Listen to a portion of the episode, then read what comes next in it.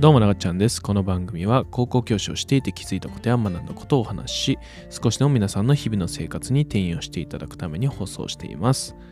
さて本日お話しする内容は空気のデザインを侮ってはいけないよというお話をしたいと思います。まあ、高校でですね、担任というね、まあ、仕事をしていたりするとね、まあ、日々の生活の中で、まあ、なんかたまにはね、なんか楽しいことをまあしたいなって思ったりするんですね。で、そうですね、クリスマスとかですね、クリスマスが近づいたりすると、まあ、なんかこうパーティーをするとかね、はたまたまサプライズをするとか、まあそういったイメージなんですけど、でもこのね、びっくりさせるって、まあそれ一つとってもね、結構難しかったりするんですよ。で、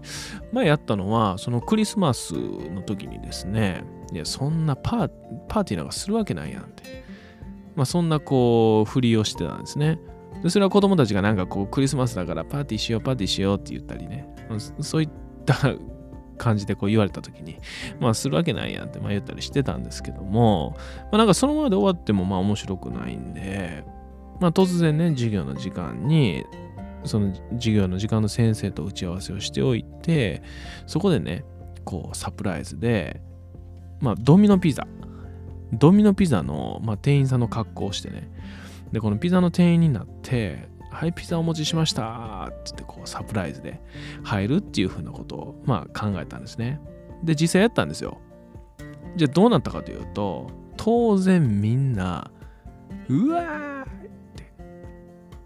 なると思いきや、びっくりはしたんですけど、どちらかというと、腰を抜かす感じでびっくりしてたんですよ。え？みたいな。で、まあ、急すぎたんですね。授業中にいきなりドミノピザの格好をした担任が入ってくると。もう情報が多すぎて、唖然となってしまう。でも、ちょっと時間が経って飲み込めてきた子供たちは、次第に、うわ、すごいすごいすごいってなるんですね。で、もう一回やって、もう一回やって。から僕もう一回やったんですよ。出て行って、もう一回、ピザをお届けですって。で、そこでやったら、やっぱりウェーイってなるんですね、初めから。で、やっぱりこのね、サプライズだったり、びっくりさせるとかっていうのは、なんか、あ、難しいなと思ったんですよ。いや、他にも、このラジオで言ったことあると思うんですけど、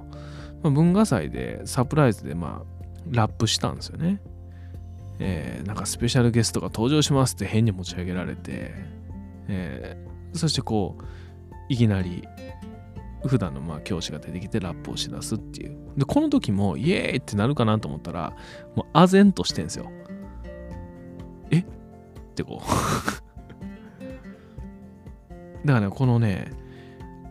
共通して言えることはその空気を作るっていうことをね下準備としてすごく重要だなって。